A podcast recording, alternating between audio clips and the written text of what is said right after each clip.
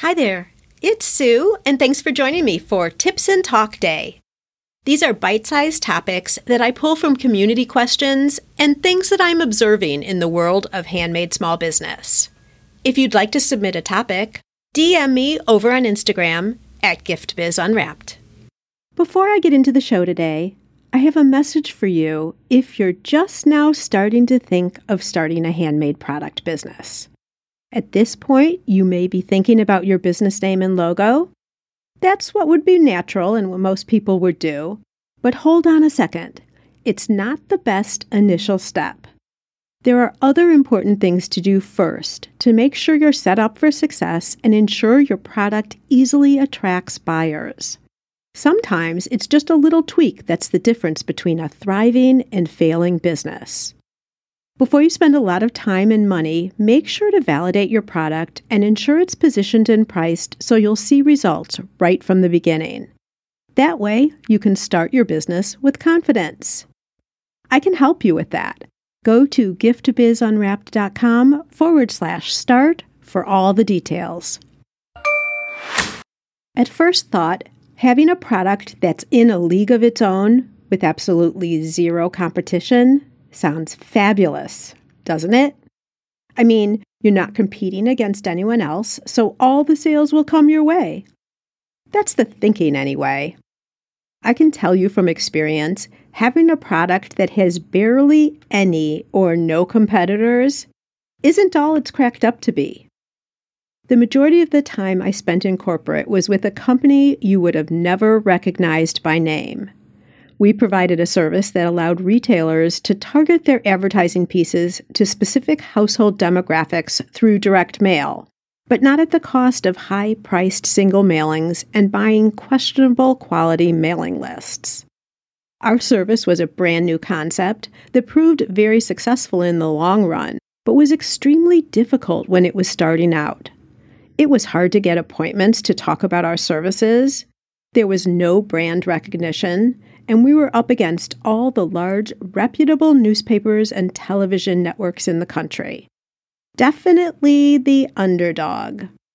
It took an unbelievable amount of time and energy to build credibility and get people to agree to test our program. But once we got a foothold, things would go quickly from there. Yet we always battled for business with known and traditional advertising methods. Secretly, I'll tell you that I was always a little jealous at social events when we'd talk about where we worked, and my dear friend Debbie would say, IBM, instant respect from others. For me, it took a lot more explanation, and honestly, most never really got it. I'm not complaining though. My 15 years in corporate paid off well financially, in knowledge and experience, and personal fulfillment because I loved my job all the way up until I decided to leave. So, you'd think I'd learned my lesson. Yet a few years later, I entered into a similar situation, this time with my own business, the Ribbon Print Company. You've probably heard some of the promos for it here on the podcast. We provide systems so that small businesses, like yours, can custom print on ribbon right in your own production studio or at retail checkout. I won't go into detail about it here, but it's not commonly known that this possibility exists. People find us every day online and tell us they had no idea about this potential capability.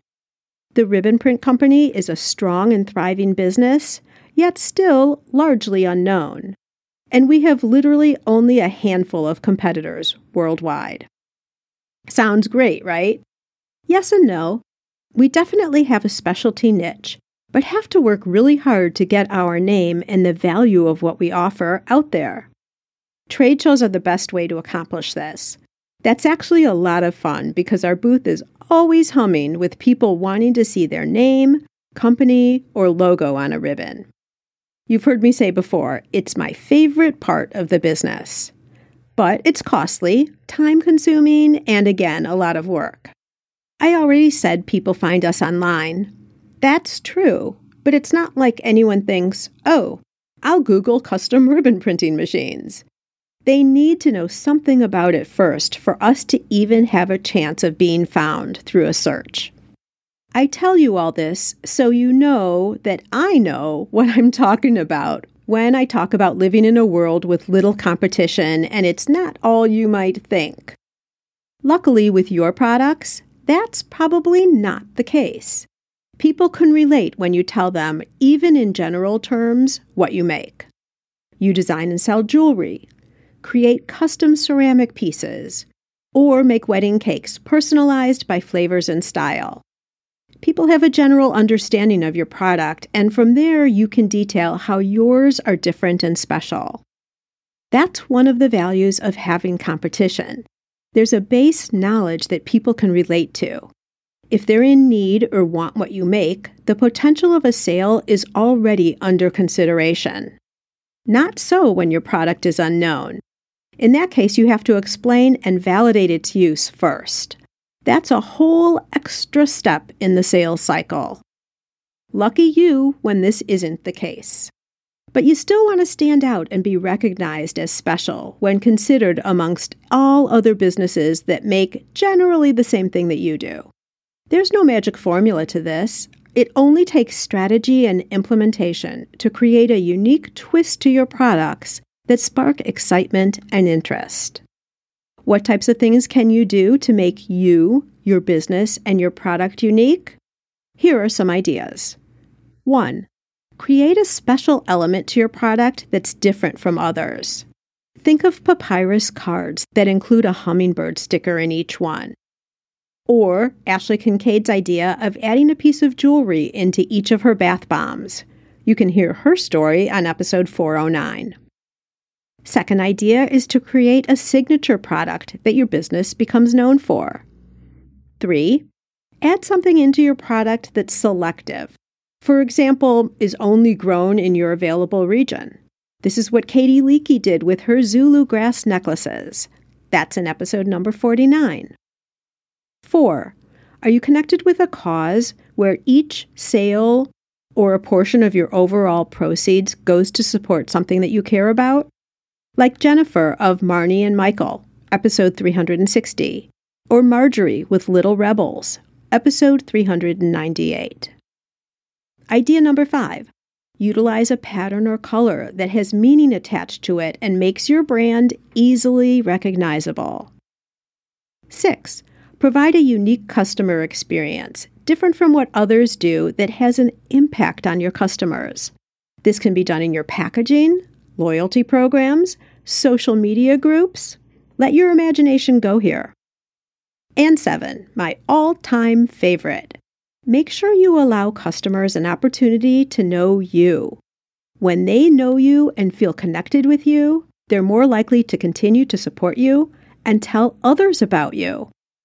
Check out Tips and Talk episode number 105, which goes into more about this. Competition is not something you need to fear. This emotion and feeling of discomfort comes up when you don't have a plan to tackle competitive situations. I've just gone through why competition is a good thing. Now it's time for you to make sure you have things in place to attract attention and be the star when in the midst of all the others. That's a wrap. I'm a get to the point kind of girl, and this is what you can expect from these quick midweek sessions. Now it's your turn. Go out and fulfill that dream of yours. Share your handmade products with us. We want them, and they bring us both so much happiness.